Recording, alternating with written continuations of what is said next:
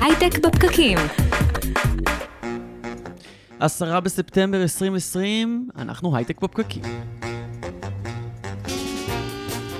102 FM, רדיו תל אביב, אנחנו כאן איתכם, מדברים על יזמות, סטארט-אפים, טכנולוגיה והעתיד. אני אורי טולדנו, איתי בשידור נירית כהן.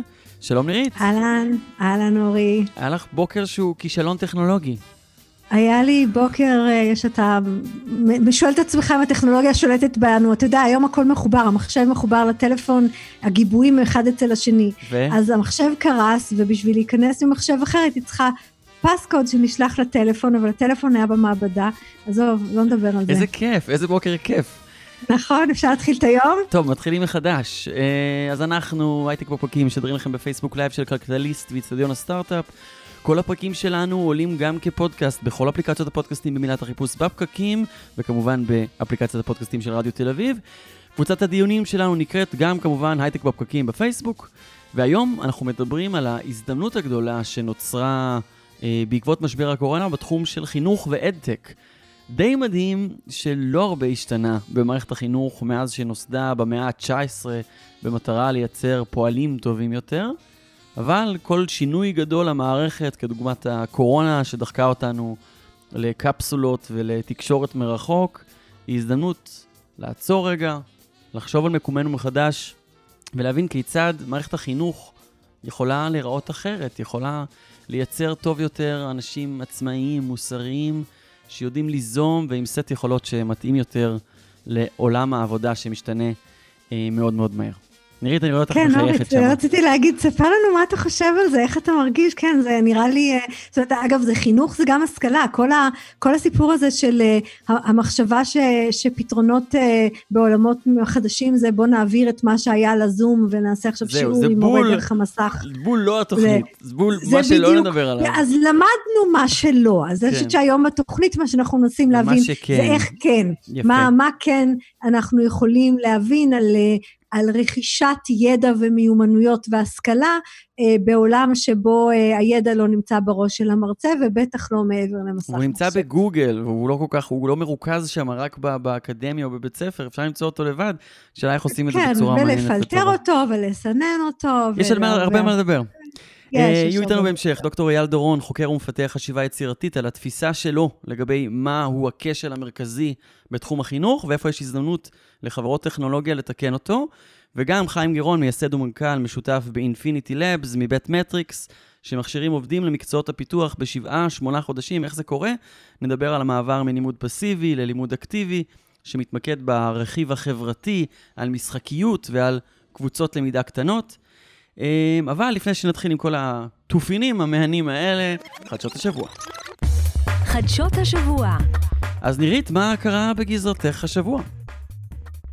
אה, מה קרה בזה, את הסיפור בין המאבק בין משחקי Epic, זה ההורים של כן. פורטנייט ואפל, אתה מכיר? כן, כבר חודש זה מלווה אותנו כל פעם התפתחות חדשה. אה, אני, יש לי איזה רגש שהוא לטובת פורטנייט, כי הם מתחרים נגד הגדולים. אז זהו, אז, אז יש פה בעצם, מסתבר, קודם כל, מה שקרה בימים האחרונים זה שאפל תבעה את פורטנייט. זאת אומרת, הסיפור הזה בעצם התחיל... תבעה אותו בחזרה. בסוג של, כן, תבע אותם בחזרה. הסיפור התחיל בסוג של הצהרה של המנכ"ל אה, של משחקי אפיק, שבעצם אמר לאפל, אנחנו לא נמשיך לשלם לכם 30% מהרווחים, כי אתם, אה, זה מה שאפל, למי שלא מכיר, לוקחת, לוקחת מכל מי שעובר דרך חנות האפליקציות כן. שלה. אז הם בעצם מצאו שיטה אה, לאפשר לך לרכוש במסגרת המשחק כל מיני עזרים, מבלי לעבור דרך, דרך המערכת התשלומים של אפל, ואז כמובן אפל העיפה כן, אותם. להגיד הפרה בוטה של התקנון, גם של, אה, של גוגל וגם של אפל. אז בעצם פתחו ביודעין מלחמה מסוימת נגדם. ולכן המשחק הזה, הסיפור הזה כל כך מעניין, כי כן. הוא, הוא כנראה לא, לא רק בקטנה, זאת כל ה... בסך הכל אפל הכניסה את המנגנון הזה ב-2008, עשתה המון שנים, היא עשתה, אני לא יודעת אם אתה יודע, יותר כסף דרך החנות אפליקציות, הרווח שלה ממה שהיא עשתה ממכירת האייפונים עצמם. מדהים. בשנים הראשונות. כן. אה, אז, אז המנגנון הזה הוא מנגנון מאוד משמעותי, ופה נראה, נראה מה יקרה אם... אם זה משהו ש... שיחזיק או לא, נראה, זה לדעתי מאבק ששווה להסתכל עליו. לגמרי. עוד איחור, עוד משהו בגזרה היותר ישראלית, טאבולה ואאוטבריין, באוקטובר 2019 הודענו בהתרגשות שהן מתאחדות והופכות להיות ענקית שממליצה, בעצם מת, מתחרה בתחום השיווק כנגד פייסבוק, כנגד גוגל.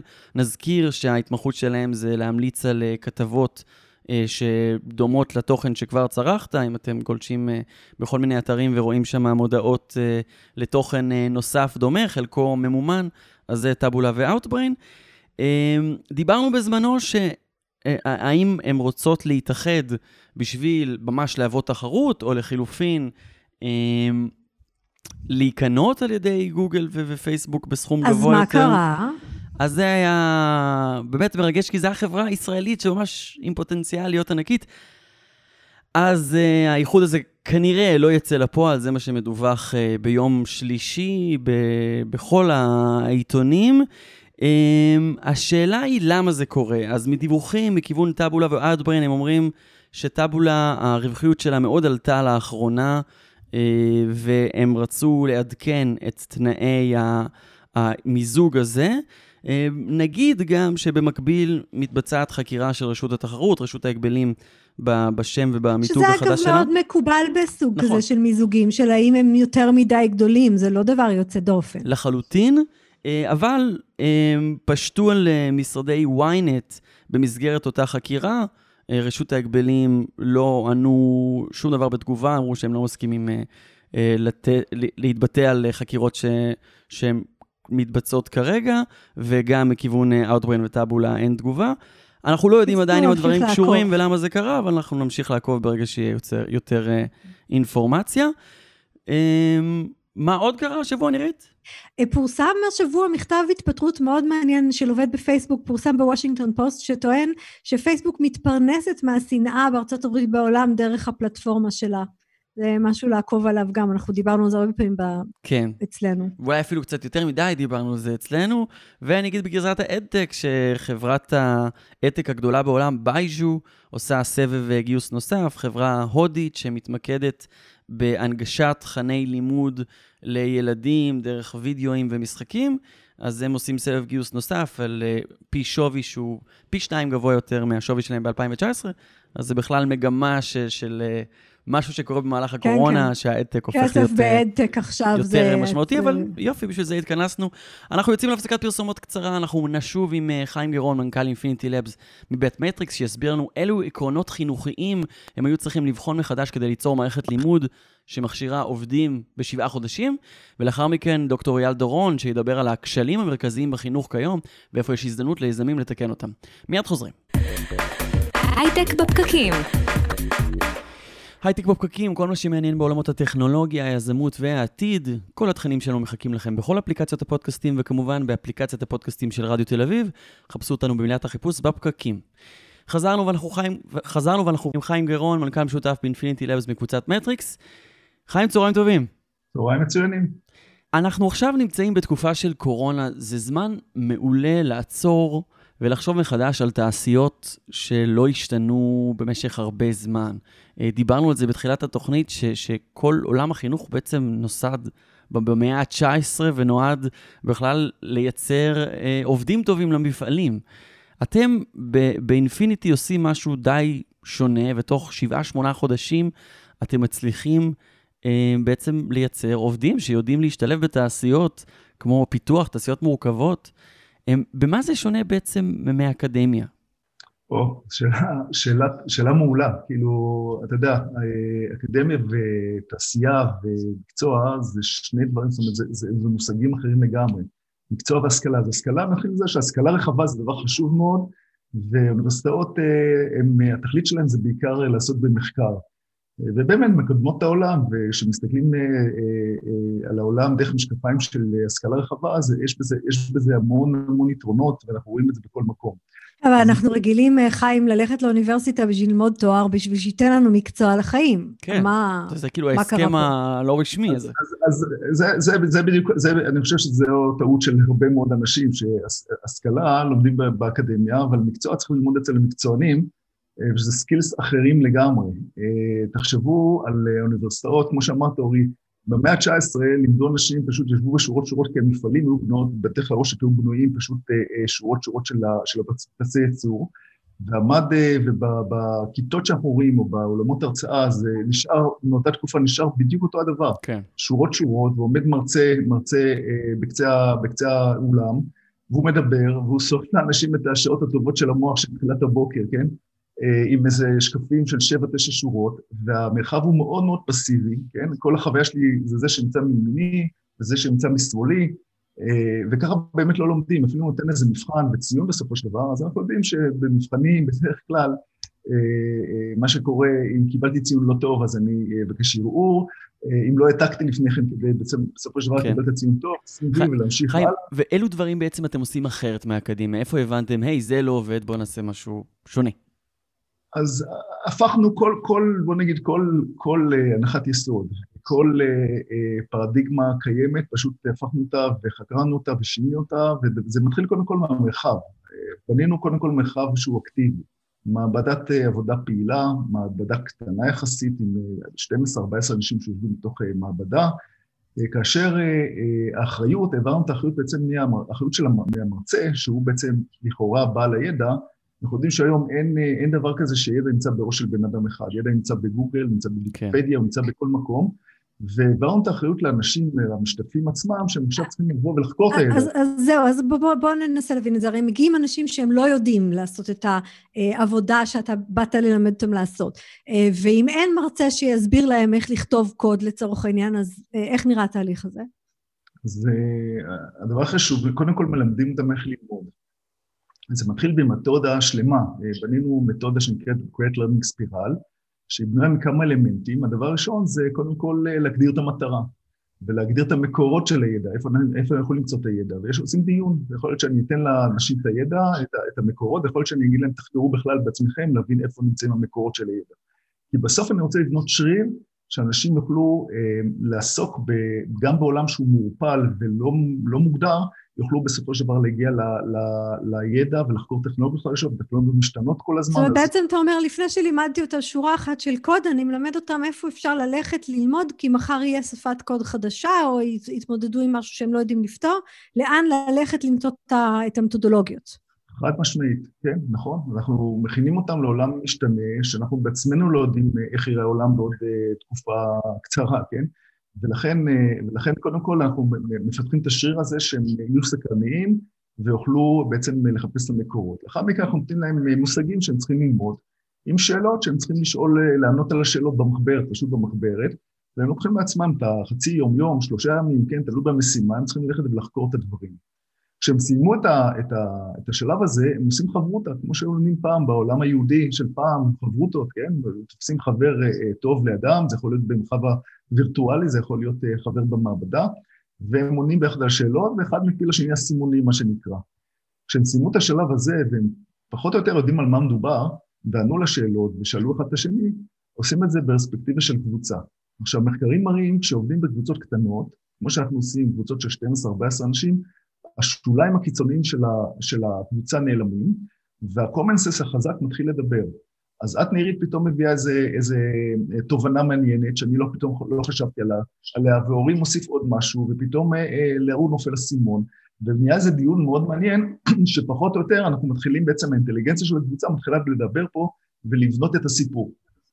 כשסיימנו את ה... בעצם, בעצם אתה, כאילו רק בוא נבין, יש לך פה מתודולוגיה, אתה אומר קודם כל, לכו תחקרו את הנושא, תבינו את המקורות, תביאו את ה... תעשו איזושהי עבודה עצמית, אחרי זה תשוחחו עם מישהו כדי לוודא שאתם ככה מפילים אסימונים, ואחר כך אנחנו מחזירים את זה לקבוצה ומנהלים שיחה יותר רחבה, שאיך היא לא מתבדרת. נכון, ושימי לב, המנטור עדיין לא נמצא בתמונה. כן, כן, עוד לא הכנסת עם מרצה בכלל בינתיים. עוד לא הכנסתי מנטור בשלב הזה. מה ההבדל בין מנטור למרצה? הבדל משמעותי, בערך כמו השכלה ומקצוע.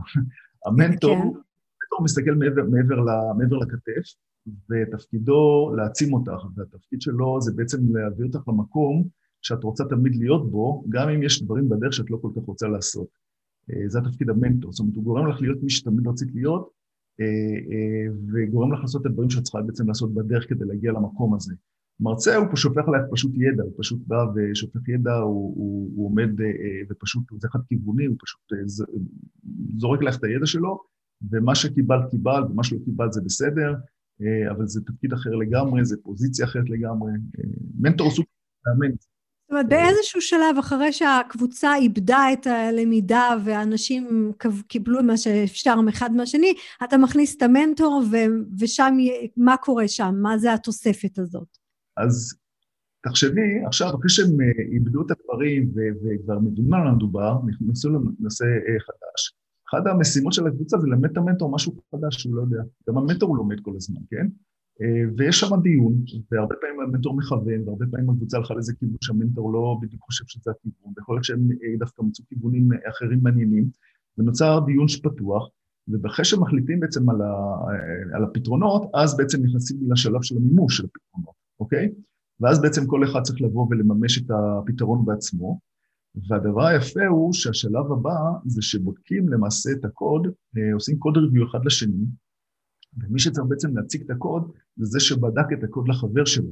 אז אנחנו מפתחים פה יכולת בעצם להיכנס לקוד של מישהו אחר, וגם להגן עליו, וכמובן דרך זה גם אה, מפתחים יכולות אה, פרזנטטיביות ועוד הרבה מאוד דברים, עבודה של לעבוד בצורה עצמאית, לעבוד בצוות, וכולי, זה דברים שמאוד חשובים אחר כך בתעשייה, שאנשים רצו לעבוד איתך, שתוכלי גם, אה, גם לבדוק עוד של מישהו אחר, גם להגן עליו, גם אה, להמשיך לחיות איתו בשלום, גם לפתח רעיונות חדשים.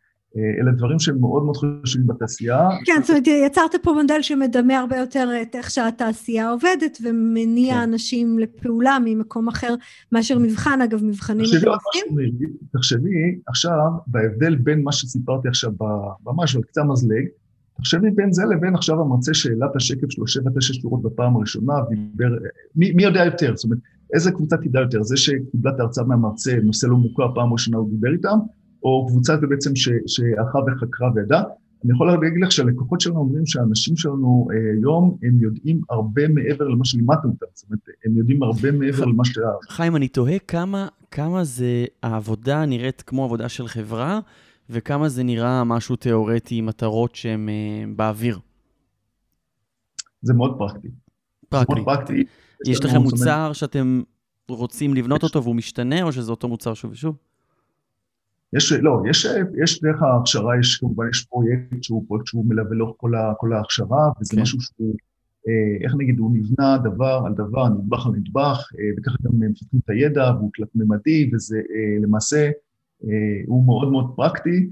גם שיטת המסגרת היא מסגרת שעובדת בשיטות, אה, שיטות, אה, נקרא לזה ניהול, כמו שהתעשייה עובדת, יש Scrum Master בתוך, בתוך הקבוצה, שהוא למעשה מסתכל על הזמנים והמשימות, אנשים יודעים להעריך משימות בעצמם, אנשים יודעים לדלבר בסוף תוצרים באיכות תעשייתית גבוהה וטובה, ויש כמובן משימות שמתעדפים אותן, כמו שעובדים בתעשייה. מבחינת, מבחינת השמה, הרבה פעמים חברות, כשהן...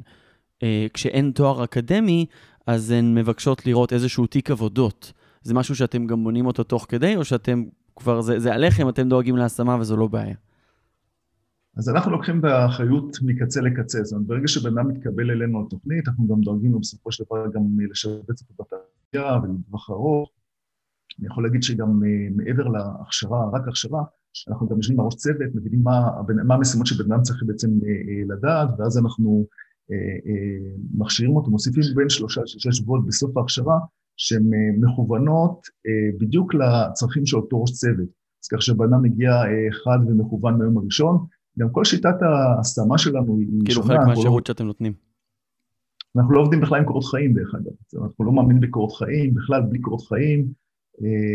אני חושב שהמנטור שהוא מכיר, המנטור או המנטורים שמכירים את הבן אדם, אין, אין פה חתול בשק, הם מכירים את, ה, את האופי שלו, הם מכירים את היכולות שלו, הם מכירים הרבה מאוד דברים, ומילה מהמנטור לראש צוות יכולה להיות הרבה יותר משמעותית אה, מאשר סתם קורות חיים יבשים שבן כן, טוב, זה, זה שיטת חבר מביא חבר, זה אנחנו מכירים שזה עובד. אגב, איך עברתם לעבודה מרחוק בתקופת הקורונה? איך מעבירים את המנגנון הזה לרימוט? אז שמנו לב שבדברים הייחודיים, החזקים שלנו, זה עבר פרפקט. ובמקומות שהיינו פחות טובים בהם, שמה, אה, שמה דווקא נתקלנו בקשיים. זה אומר שכל הדברים של, אה, אה, בוא נגיד ככה, כל הדברים שבהכשרה לא עובדים טוב בגישה הישנה, כשהעבירו אותם לאונליין הם ממש לא עבדו. זאת אומרת, מי שחושב שיכול לעבוד, לעבוד בזום ובשקפים ולהעביר הצעות בצורה כזו וזה יעבור טוב, באונליין זה עובד אפילו פחות טוב. אה, אבל כל הנושא הזה של לייצר אה, אה, מרחב, שהבן אדם עובד בצורה עצמאית, עובד על משימות, ואחר כך משתף דברים עם החברים שלו, ואחר כך עובד בצוות, ויש מנטור שמנהל דיון, הדברים האלה, ברגע שזה מאוד מכוון מטרות, זה עובד מאוד מאוד טוב, וככה העברנו את זה למעשה, העברנו, קודם כל הנגשנו את החומרים שלנו לאינטרנט, אז כל אחד יש לו כמובן את החומרים, ויצרנו סביבת, תפרנו כל מיני דברים, מוצרים קיימים וגם פיתוחים שלנו, ויצרנו סביבה שממש מדמה את המעבדה הפעילה. חיים, ומה לא עבד במעבר לאונליין? מה, איזה אתגרים שמתם לב ש, שצפים שוב ושוב? אז האתגר החברתי זה משהו שהוא, אתה יודע, בסופו של דבר בן אדם גם, אתה יודע, הוא יושב בבית והוא יושב בחדר השינה שלו באיזה פינת עבודה, אה, והוא נמצא הרבה שעות אה, מול המסך ועובד. כן. וגם גייסנו אנשים באונליין, תחשוב שאתה יכול לעבוד עם אנשים, עם קבוצה של אנשים שלא פגשת אותם אף פעם. זה קורה להמון, להמון עובדים עכשיו שהצטרפו לחברות חדשות שעדיין לא פגשו את העובדים, או פגשו אותם פעם, פעמיים, כן.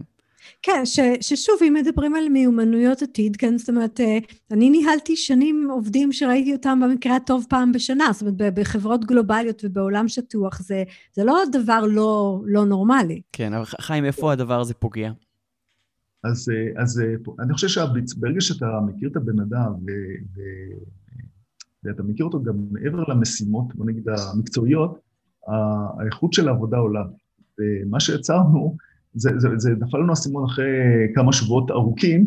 החיבור האישי, אתה מתכוון, ההיעדר של החיבור האישי. החיבור האישי, ואז יצרנו פשוט אה, אה, משחקי טריוויה ומשחקים אה, אה משחקים, אה, אה, ושאלונים אישיים אחד על השני, ויצרנו איזשהו סוג של אה, משהו חווייתי שהוא בכלל לא קשור לפיתוח תוכנה, כן? כדי שאנשים יכירו אחד את השני. ויוכלו לתקשר, וראינו שקבוצות שעשינו את זה והקפדנו על זה, אז, אז האיכות, האיכות, האיכות התקשורת פשוט הייתה מצוינת. זה הולך לאיבוד, תראי, הרבה, הרבה פעמים בחברות השיחות ליד מכונת הקפה או בכלל במסדרון, הן שיחות חשובות, כן. ובמרחב ה... במרחב הזה הולך לאיבוד. לגמרי, העבודה מביאה אותנו להרבה מצבים רגשיים וטאקלים שהרבה יותר קל לפתור אותם. ולהיות פתוח ופגיע, כש, כשאני מכיר את הבן אדם מולי באיזושהי רמה. נכון. דיברנו על, על, אומנם על הסבה מקצועית, אבל אני בטוח שהעקרונות שהעלינו כאן רלוונטיים ל, להורים ולמחנכים ובהקשרים הרבה יותר רחבים. למידה בעולמות החדשים. כן. לגמרי, כן. זו, זו הייתה המטרה. תחשבו על, תחשבו על אה, המעבר מחדר כושר לקבוצת ריצה. בגישה. זאת אומרת, אם חדר כושר זה דבר שהוא מובנה והוא קשיח וכולי, פה יצא לנו קבוצת ריצה שהיא חברתית, שיש לה משימות, אבל אחד תומך בשני, ו- ורצים אה, בעצם מרחקים, ואפשר להגיע בעצם על, לאינסוף בגישה כזאת. יופי, אז גם גמרנו עם כושר. חיים גירון, מנכ"ל משותף של אינפיניטי לבס מקבוצת מטריקס, תודה רבה לך. אמ, מיד אנחנו ממשיכים עם דוקטור אייל דורון, נדבר איתו על אילו ערכים ועקרונות חשובים אה, ויכולים לשמש גם חברות הייטק שרוצות אה, לנצל את התקופה המיוחדת הזאת בשביל להיכנס לתחום של אדטק. מיד אנחנו חוזרים. הייטק בפקקים הייטק בפקקים, 102 FM, רדיו תל אביב, חזרנו, אנחנו איתכם, כי בכל יום חמישי בין 12 ל-1, ובכל אפליקציות הפודקאסטים, במילת החיפוש, בפקקים. אנחנו עכשיו עם דוקטור אייל דורון, חוקר ומפתח חשיבה יצירתית. אייל, צהריים טובים. אהלן. אהלן. Um, המשבר יצר הזדמנות אמיתית לתעשיות שלא השתנו כבר הרבה זמן, אני מדבר ספציפית על החינוך, לעשות איזשהו צעד גדול קדימה. Um, mm-hmm. איפה אתה חושב שבמשבר הזה יש הזדמנות לתעשיית החדשנות, להייטק, אמ, להיכנס יותר לתמונה ואולי קצת להאיץ את התעשייה הזו? אוקיי, okay, אם אנחנו רוצים באמת שמשהו יזוז, אבל באופן מהותי, אנחנו צריכים רגע להבין על מה אנחנו מדברים כשאנחנו מדברים על טכנולוגיה. כי אם אנחנו נמשיך לחשוב שטכנולוגיה זה אם הבאתי את המחשב המשוכלל, את הנייד המשוכלל, את הפירוטכניקה, את המערכת התלת מימד, הפירוטכנית, אז אנחנו נזוז מעט מאוד וזה לא יהיה סקלבילי. כן. אבל טכנולוגיה זה כל דבר, זה כל פורמט עבודה הוא טכנולוגיה חדשה, בסדר? אה, שולחן עגול של brainstorming זה טכנולוגיה. טכנולוגיה הייתה, היא צריכה להיכנס הרבה, בצורה הרבה יותר חדשנית ואינטנסיבית לחינוך. איפה הבעיה? הבעיה שבמקצוע כמו חינוך, אתה אומר בוא ניקח את הזמן, בוא נהיה אחראים, רגע, לא על חשבון הילדים, אנחנו רוצים לדעת לאן אנחנו הולכים, מתוך הנחת יסוד שמי שלוקח את הזמן הוא אחראי אה, וזהיר. שזה אולי דווקא ההפך. אני רוצה להציע היפוך כן. מחשבתי, מי שלוקח את הזמן הוא, הוא חסר אחריות אה, ולא זהיר בכלל. אז לכן אנחנו, אה, הקורונה היא היועץ הארגוני הכי טוב שיש, והיא פשוט אה, דוחפת לקחת את כל המילים הגדולות שכולם אמרו אחד לשני בכנסים, מיומנויות העולם החדש ותפקודי הלומד, ופשוט in your face, היא אומרת לך, תתחיל לרוץ ומהר, אחרת באמת, באמת, באמת שתימחק ותיעלם. אתה בעצם, קורה... אתה מזכיר לנו שבעצם הטכנולוגיה פה זה לא הסיפור, הסיפור זה שצריך לשנות את החינוך, כי הרי מה קרה? העברנו בית ספר, כיתה, מורה, תלמידים, עברנו לזום, זה, זה לא טכנולוגיה. מה בעצם צריך לקרות במערכת הזאת כדי שזה יעבוד כמו שצריך? אולי נשים את הטכנולוגיה בצד ונספר לטכנולוגים מה, what they need to facilitate, מה הם צריכים לייצר. א', נכון מאוד, ב', צריך לזכור שיש הרבה מאוד חברות שכבשו את העולם, שהטכנולוגיה היא בסך הכל אנייבלר מאוד פשוט. Airbnb זה הרעיון, ואז באה טכנולוגיה מאוד פשוטה שמיישמת אותו. אה, אם אני, אם אני ב-Waze, אז הטכנולוגיה יותר משמעותית, ואם אני ב-Airbnb, הרעיון מוביל. אז כמו שאת אומרת, הרעיון. הרעיון הבסיסי אומר שילד צריך לדעת לנהל את עצמו. אוקיי? הוא צריך לדעת לנהל את עצמו, הוא צריך לכתוב את המחברת של עצמו, את הספר של עצמו, גם אם שאיפותיו הן לא גדולות, הוא צריך לדעת לנהל את עצמו. וכשאני רוצה שמישהו ידע לעשות ניהול עצמי, אני צריך לתת למי שעובד איתו להתנהל באופן עצמאי. כלומר, אני צריך הרבה יותר חופש ואחריות בכל המערכת.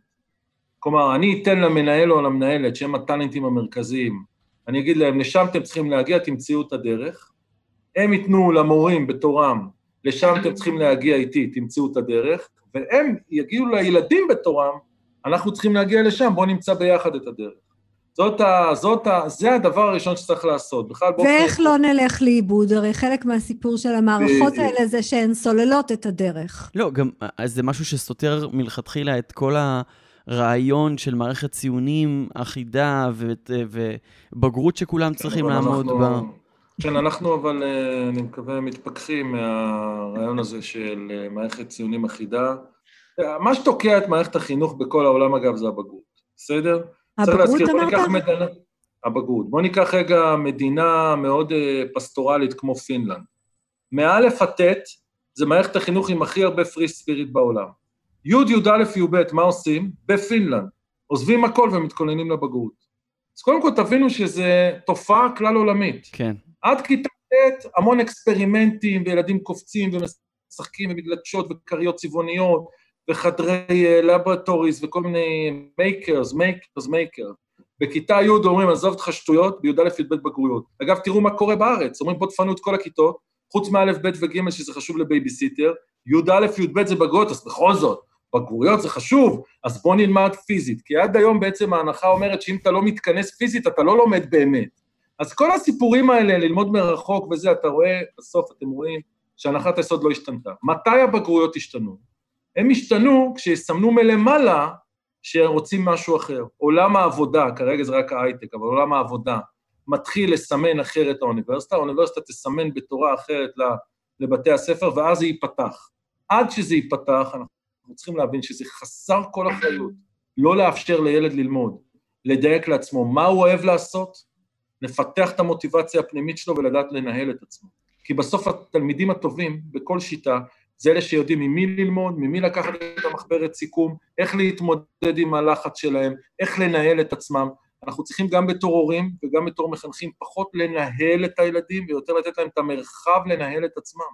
אייל, בוא, בוא רגע, אתה הלכת לעולמות העבודה, וכאילו אתה הולך משם אחורה, הרי גם בעולם העבודה מודדים, מגדירים את המיון לפי סרטיפיקציות. זאת אומרת, מה למדת, איפה עבדת, לפי זה אני יודע אם אתה מי, תתאים לי, נכון? לא, אפילו... מי, מי, כמוך, מי כמוך יודע שזה כבר לא בכל מקום, ומי כמוך יודע שיש חברות שהולכות למקומות אחרים, וזה עדיין זה רק... נכון, נכון, אבל, אבל הנקודה היא שאני חושבת שהבעיה המשותפת זה שגם בעולם העבודה וגם בעולם החינוך, בהיעדר סרטיפיקציות אנחנו עוד לא מצאנו את השיטה להבין מתי אז, אנחנו לא הולכים לאיבוד. אז, איך, רגע, אתה, אז אני לא יכולה לגייס מישהו שמספר שהוא מלך העולם, נכון? אז אתה נכון, אז זאת, אז זאת, אז זאת, הגעת ללב הבעיה. אה, לא מזמן כתבתי מאמר הזה, את הגעת ללב הבעיה, למה? כי בעצם אני יודע כבר, אני כאילו, המערכת יודעת שאני רוצה שילד יפתח מה שנקרא כישורים רכים, אבל לא יודע איך למדוד את זה. נכון. אני יודע שאנשים ירצו להיות סקרנים, ועם מוטיבציה, ויצירתיות, ופתרון... אבל קשה לי מאוד לבדוק את זה, ואם אני יודע לבדוק את זה, זה לא בצורה כמותית, לא במאסה. ואז קורה דבר מוזר, שאני ממשיך למדוד משהו שאני יודע שהוא חלקי, בהיעדר אפשרות אחרת למדוד אותו. זה תגידי, נכון, זה אגב, רוצה- זה אגב אותה סיבה שמערכות גיוס משתמשות בקורות חיים. אנחנו ממשיכים למדוד, למדוד השכלה וניסיון, כי הבעיה, אנחנו לא נכון, יודעים שאנחנו לא למדוד יודעים למדוד. את התיאורים הכלליים הגענו, של, של במה אני הגענו, טוב. הגענו ללב ליבה של הבעיה, ובסופו של דבר אני פועל רק לפי מה שאני נמדד עליו. אז עכשיו מה צריך לעשות? צריך לייצר מדדים חלופיים אה, פנימיים, קודם כל בתוך מערכת החינוך, אני אתן לך דוגמה, אני אתן לך דוגמה, בסדר? אני אומר מדד אה, אמפתיה ושיתוף פעולה. איך אני יכול לבדוק את זה? אני אתן לך דוגמה למה אני הצעתי עכשיו, בסדר? אני בא לבית ספר נתון, אני עכשיו משחק איתכם במשחק שעשועון, אה, מי מכיר את מי, בסדר? 25 נקודות, כמה ילדים אתה מכיר בכיתה שלך, 50 נקודות, כמה ילדים אתה מכיר בשכבה שלך, 100 נקודות, כמה ילדים אתה מכיר בשכבה אחרת, ו-250 נקודות, כמה אנשי צוות אתה מכיר שהם לא המורים הישירים שלך. עכשיו, תכף נדון במה זה להכיר, אבל אה, אני יכול למדוד, למשל, חדשנות של בית ספר, בכמה המודלים שהוא פיתח, הם התחילו להיות סקלביליים בכל העיר שלו, אפרופו טכנולוגיה. אני חייב להכניס מדדים שהם קשים רכים, שהם עונים בדיוק למה שדיברת עליו עכשיו. כי אני מבין שמה שאני מודד הוא תמונה מאוד מאוד מאוד חלקית. אז אני צריך כרגע, עד שתהיה לי, עד שיהיו לי את ה-measurements הכמותיים החדשים לסקרנות, פיתוח מוטיבציה פנימית, שיתוף פעולה וזה, אני צריך לעשות מדדים שה-outcome שלהם ייתן לי את הפיצוי של זה. ויש לזה פתרונות, הם לא נעשים מספיק בצורה מערכתית ושיטתית, אגב, גם בעולם, והמפעל הכי בעייתי בזה זה פיזה, שהתחיל משנת 2000 להשתלט השתלטות עוינת על עולם החינוך, ובעצם פיזה הפך את כל העולם למצעד פזמונים אחד גדול, וש... שמקבלי החלטות, אה, אה, מה שנקרא, רועדים לפני שהוא מפורסם. אתה חוזר, אתה חוזר למבחנים בעצם, לתפקיד אם של הייתה לנו בעיה, מבחנים. רק תביני לאן זה הלך אחורה, שאם הייתה לנו בעיה עם כיתה, ועם בית ספר שהילד הוא סרדין, אז עכשיו הילד לומד בכיתה שהיא כל העולם. לא משנה מה התרבות שלך, עוברים את אותו בסדר, מבחן. בסדר, אבל, אבל בעצם ההזמנה המ- המעניינת מאוד, שאתה מזמין פה את תעשיית האדטק, כן, אה, להשתתף בה, זה למצוא דרך לקחת מיומנויות רכות, שאנחנו, אני חושבת שיש לנו די הרבה חומר על מה זה אומר במונחים נכון. של אה, עבודות ול- צוות. לכמת את זה. לא, לא צריך להיכנס לזה. עכשיו, אבל למצוא דרך, לקחת את המיומנויות האלה גם לכלים שעוזרים לפתח אותם, וגם לכלים שעוזרים לפתח אותם כנגד איזושהי מדידה או התקדמות עצמית או יעדים כלשהם, שהם לא חייבים להיות יעדי פיזה, בטח לא מדינה, הם יכולים גם להיות יעדים אישיים. דרך אגב, יש חברות שכבר, יש הרבה מאוד wisdom בהייטק, שזה בסדר, זה תהליכים שלוקחים יותר זמן ויותר בחינות ויותר רעיונות, אבל, אבל, אבל אני חושב שזה הכיוון שחייב להיות שם. גם ההייטק צריך להוביל את העניין הזה של איך לוקחים מדדים של, של יכולות רכות והופכים אותם לנראים, לניתנים לנראות בהתקדמות שלהם. ויש כל מיני דברים שכבר עושים, שזה לא דברים מאוד מאוד מסובכים. זאת הטכנולוגיה שכרגע צריך. נכון, זה אגב פיצוח שצריך גם לעולמות העבודה. אורי, סליחה. אה, אני רוצה ללכת למקום אחר, כי אני חושב שהבנו, יש פה נקודה של אנחנו במקומות העבודה לא יודעים איך לכמת, אותו דבר נכון גם למערכת החינוך. השאלה היא איך מלמדים מלכתחילה, איפה מערבים יותר משחק, ואיפה הופכים, את התלמידים ליותר מעורבים, איך עושים את הדברים האלה. קודם כל, אה, הדבר הכי חשוב, המטרה של בית הספר זה לעזור לאנשים להבין מה הם באמת אוהבים בחיים. וזה הכישלון הכי מפואר של מערכות החינוך בעולם. רוב האנשים בגיל 30, 40, 50 לא מצאו את עצמם, כן. ואתם יודעים את זה ואנחנו כולנו יודעים את זה. ושיעורי הבית היחידים שלנו, כמו שאמרה אתה קרלובק, שהיא באמת חוקרת גדולה של שיעורי הבית שצריך מזמן לבטל, אבל גמרתי את הסוגריים, אני לא אמשיך לנדנד על זה, כי זה הקילר הכי גדול של מוטיבציה פנימית. זאת אומרת, אם אתה רוצה להסליל את הילד שלך להיות עם מוטיבציה חיצונית, שישב לעשות שיעורי בית. לא אמרתי שהוא לא ילמד, אבל לא ככה. אז אם אני רוצה, מה התפקיד הכי חשוב? זה לעזור לילדים לגלות מה הם באמת אוהבים בחיים. נכון. אם אתה שואל אותי, אורי, הדבר הכי חשוב, זה הילד שלי, תמיד אני שואל, תמיד שאלתי אותו, הוא בן 14 עכשיו. השבוע, איתמר, עלית ב-0.1 בביטחון העצמי או ירדת ב-0.1 בביטחון העצמי? זה מה שאכפת לאבא בשבוע. כל השאר זה באמת הערות שוליים. מה אני בא להגיד לו? אני שואל אותו, אתה קצת יותר יודע מה אתה אוהב, או קצת פחות יודע מה אתה אוהב? אתה קצת יודע להתנהל בעצמך בתוך זה, או פחות? אתה קצת יותר מצאת את המנוע הפנימי שלך, או פחות? ובסוף בסוף, בעולם ההייטק, עולם ההייטק מובל על ידי אנשים שהם אנשים מאוד מעצבנים. הם נהנים ממה שהם עושים, יש להם מוטיבציה פנימית, הם לא רוצים ללכת הביתה, והעובדים שלהם שואלים, תגיד, אין לך חיים? אתה לא רוצה ללכת הביתה? אבל הם יצורים מוזרים, הם מצאו את המקום שלהם בעולם. ואני חושב שאם יש איזה רול מודל של עולם ההייטק, מעבר לכל האלגוריתמאות והתכנות מחשבים וזה, זה שרוב האנשים שם, הרוב, בסדר, זה לא תמיד, לא כל הזמן, אבל הרבה מאוד, אנשים בסך הכל מאותגרים ואוהבים את מה שהם עושים. כן. בעצם אתה, אתה, המעגל השני שאתה מסמן, זה חוץ מסוגיה של אה, יכולת אה, מדידה אחרת למיומנויות מסוג אחר ולא לידע, ואתה גם מסמן פה מעגל שמדבר בעצם על, אה, על מנגנונים של, של לקיחת אחריות לפיתוח, ליוזמה, להנאה, אני דרך אגב לא יכול מאוד למדוד, מבחוץ. אני יכול מאוד למדוד את העלייה, אפרופו מדדים, אה, כמה התפתח לך החשיבה העצמאית, היכולת שלך לרפלקציה, לדעת מה אתה אוהב או לא אוהב, איך אתה מתנהל או לא מתנהל. זה בסופו של דבר, אם נדבר רגע על הקורונה, הקורונה בעצם העמידה את כולנו באותו משחק. זה לא משנה אם אתה הייטקיסט, אם אתה שאפתן, אם אתה רוצה להצליח ולהוביל את העולם. סתם אם בא לך לפתוח את המקרר ואתה רוצה שהוא לא יסנוור אותך. מתי המקרר מסנוור? שמהנורה שמאירה מאחורה על הדלת של המקרר אין מצרכים. אם אנחנו רוצים שהמקרר יהיה קצת מלא, לא הרבה מלא, אנחנו צריכים להתחיל להיות יותר יצירתיים, קצת יותר עם תושייה וקצת להמציא את עצמנו מחדש. זה משהו שקרה מהקורונה. כל המילים הגדולות שאמרנו אחד לשני בכנסים, הפכו להיות הערכת הישרדות הכי בסיסית פה עכשיו. אז אני חושב שאנשים מסוימים לפחות, בעולם ההייטק, צריכים, מה שנקרא, כרגע להתגייס, לא, אני לא מדבר על החינוך עם הבגרות והחמש יחידות מתמטיקה, דרך אגב, זה הלך לכיוונים הלא נכונים. לא שזה לא חשוב, אבל זה הכיוונים הלא נכונים. יש היום הרבה בוגרי חמש יחידות מתמטיקה שישארו מובטלים בתוך המאות מובטלים, מאות אלפי מובטלים. כי לא לימדנו אותם חוץ מחמש יחידות מתמטיקה לעבוד לא, לא, בצוות לא ולהיות לימדנו יצירתיים. אותם, לא לימדנו אותם לשאול את עצמם, רגע, המקצוע שלי כרגע אורז את היכולות שלי בדרך מסוימת שאין לו מקום. איך אני מפרק את היכולות האלה ומרכיב אותן מחדש? את הפעולה הבסיסית הזאת של פירוק והרכבה של הפאזל של היכולות האישיות, היא לא קיימת. רפלקציה בסיסית אפילו, של אנשים מוכשרים. כלומר, אני לא יכול יותר לעבוד אצל מישהו אחר, אני צריך לסלול את המסלול שלי. עכשיו, כל האמירות האלה שהיו כאילו דיבורים כאלה, נראית, אנחנו מדברים על זה שנים, כל מיני דיבורים כאלה של מטיבי לכת, וזהו, זה זה, זה, זה פה, זה פה. זה ה basic של ה basic של ה basic, ואז אנחנו רואים נכוחה, לצערנו הרב, את הכישלון, אגב, גם של מקומות עבודה, ובעיקר של בית הספר או אקדמיה, בכל העולם, ולאפשר ליותר אנשים להיות חלק מהחגיגה הזאת, של פירוק והרכבה, הפאזל האישי של כל מה שהם צברו בחיים, וזאת בעיה מאוד גדולה. איפה אתה רואה... אייל- א- אני רוצה כן. לקחת כן, למקום כן, קצת חיובי, זה. של מה... איפה יש דוגמה שאפשר ללמוד, ללמוד ממנה על דברים שנעשים בצורה טובה, ש- קודם כל, שמייצרת... בארץ- כן. יהיה ברור. בארץ יש הרבה מאוד כישרון בשטח, בכל מקום, גם במערכת החינוך. אני באמת הייתי ב-11 מדינות, בתשע מהן ממש הייתי מקרוב, ולימדתי, אני לא ראיתי מורים או מורות יותר טובים, או מנהלות ומנהלים יותר טובים, זה בממוצע עובד אותו דבר. שיהיה ברור לחלוטין.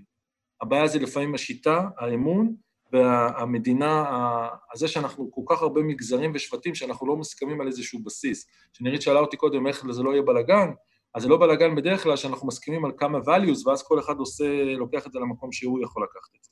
זאת, יש פה בעיה, כי כל בית ספר זה כמעט מדינה אחרת. אז קודם כל שיהיה ברור שיש כישרונות לא פחות מבכל מקום בעולם. מה שיש פה וצריך להשתנות, זה שיטה שהיא יותר מדי אה, נוקשה והיא חייבת לשחרר. אין שום דרך אחרת לעשות את זה. שום דרך אחרת לשחרר, לעשות את זה. אבל בשביל שזה יקרה צריך במערכת, צריך במערכת שיהיה אמון. צריך שיהיה. מה? נכון. זה הכל מתקיים נכון, בעולם אוטופי, נכון. שאין לנו את הערכים הבסיסיים האלה בינתיים. שאתה בדיוק, כשאתה בא, ערכים בסיסיים אגב, יכול להיות גם שלא תלכלך, ערכים בסיסיים זה שאתה קם למישהו מבוגר באוטובוס, לא צריך להאמין באותו אלוהים. כשאתה בא למדינה בסקנדינביה ולמערכת חינוך, כל מנהלת בית ספר פותחת לך לפטופ ואומרת, הנה הערכים הבסיסיים של כל המדינה, מפה נתנו לי לעשות את הווריאציה, אתה יודע מה אמרו לי? כשעשיתי סיור באחת המדינות, אמרו לי, אמרתי, אני רוצה לראות עוד בית ספר, למה? כי אני ישראלי, אני אומר, בטח הביאו אותי לבית ספר הטוב, בוא יאללה, תנו לי לבחור בית ספר, נכון? ישר כן. אתה אומר, עובדים עליך. אומרים, בסדר, אם אתה רוצה, בסדר, אבל זה יראה אותו דבר. אני אומר, מה זה יראה אותו דבר? אין מצב שזה לא, אותו דבר. זה נורא, זה נורא מעניין, כי מה אמרת בסופו של דבר? שאנחנו צריכים איזה מצפן אחד, כמו שאנחנו רואים בארגון. אז בואו תגידו לאנשים איך לעשות את העבודה, תגידו להם בשביל מה עושים את העבודה. בשביל מה? מצפן אחד, שילדים יבינו מה. המטרות, מה הערכים. ילדים, מורים, ילדים, מורים. ומנהלים. אבל אנחנו כן. מנסים לחמוק מהעיקר, וזאת הטכנולוגיה האמיתית, הטכנולוגיה של החקר והדיוק העצמי של ה-values הבסיסיים. אתם חוזרים לזה כל הזמן ואתם צודקים, ואנחנו רואים את זה בכל מקום. ברגע שאני לא רוצה כאוס, אבל אני חייב חופש ואחריות, אני צריך להסכים על מעט דברים שמשותפים לכולם, בלי קשר לאמונה, ובלי, אתם רוצים כבוד, דרך ארץ, לא לטנף את החוף, תחליטו מה, לא משנה מה, לא יכול להיות שכל בית ספר שאני נכנס אליו הוא מדינה בפני עצמה. לא יכול להיות, זה לא יכול להיות. זה כל כך הרבה תתי מגזרים שבסוף בגלל זה לא משחררים. את מבינה מה קורה? לא משחררים כי לא סומכים, ואם נחזור למה שאורי אמר, אין אמון בסיסי, אין אמון בסיסי.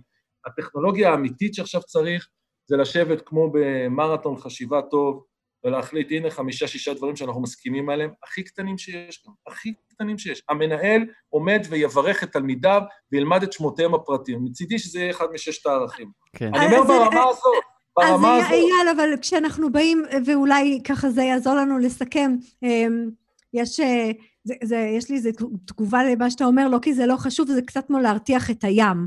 אז רגע, שנייה אחת, בואו נכניס קצת מים לסיר ונסגור את זה. זאת אומרת, אם יש, את ה- אם יש את הדבר הזה, בעצם אתה אומר שה, שהאדטק, שההייטק יכול לבוא לעזור לעולמות החינוך, זה לפצח את, ה, את האלמנטים שנותנים בכל זאת איזושהי מסגרת והסללה ל, ליכולת לעשות את ה... אני- לח- להתכוונן לערכים האלה, אני, להכניס... אני אסכם, אז אני אסכם במה לדעתי עולם ההייטק הוא כן. מודל פה. עולם ההייטק הוא מודל פה בגלל שהוא מרכז הרבה מאוד אנשים שנעים מתוך מוטיבציה פנימית וסקרנות, וזה שיעור לחיים. עולם ההייטק הוא מודל פה בפעם השנייה, בגלל שהוא תמיד מחפש איך להתעדכן ולזוז מהר, והוא רואה בתנועה איטית והתקדמות איטית חוסר אחריות ולא אחריות. פעם שלישית עולם ההייטק הוא מודל בגלל שהוא אה, מחפש איך לעשות דברים סקלביליים. ויש לנו הרבה מאוד כישרון בשטח, פריצת דרך פה, בית ספר טוב בכפר סבא, בית ספר נהדר בחולון, אבל זה לא הופך לאינטגרציה. ועולם ההייטק גם בזה הוא מודל. הוא מחפש איך לקחת prototype ולהפיץ את הבשורה כמה שיותר מהר, בצורה כמה שיותר משוכללת.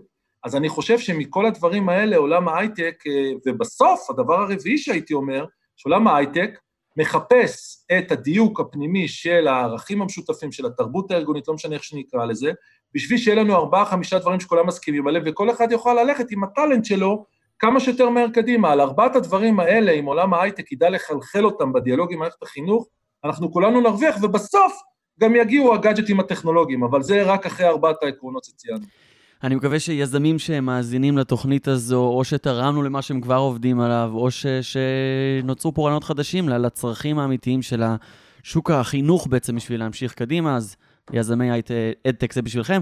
דוקטור אייל דורון, חוקר ומפתח חשיבה יצירתית, תודה רבה לך, אנחנו תודה רבה מסיימים. לכם, היה כיף. תודה תודה. לנירית תודה כהן. שהייתה איתי בשידור, עורך ראשי של התוכנית הדר חי. אני אורי טולדנו, תודה לכלכליסט ולרדיו תל אביב על שיתוף הפעולה, תודה לכם שהאזנתם לנו. סעו בזהירות אם אתם בדרכים, אם, הצ- אם הצטרפתם אלינו רק בסוף אל דאגה, תוכלו לשמוע את השידור כפודקאסט בכל אפליקציות הפודקאסטים, באפליקציית הפודקאסטים של רדיו תל אביב כמובן, Spotify, SoundCloud, iTunes, איפה שאתם אה, צורכים את הפודקאסטים שלכם. חפשו פשוט בפקקים. תעשו עוקב אם אתם גם רוצים להישאר מעודכנים. אנחנו הייתם בפקקים, ימי חמישי בשעה 12, רדיו תל אביב 102 FM. נתראה בשבוע הבא.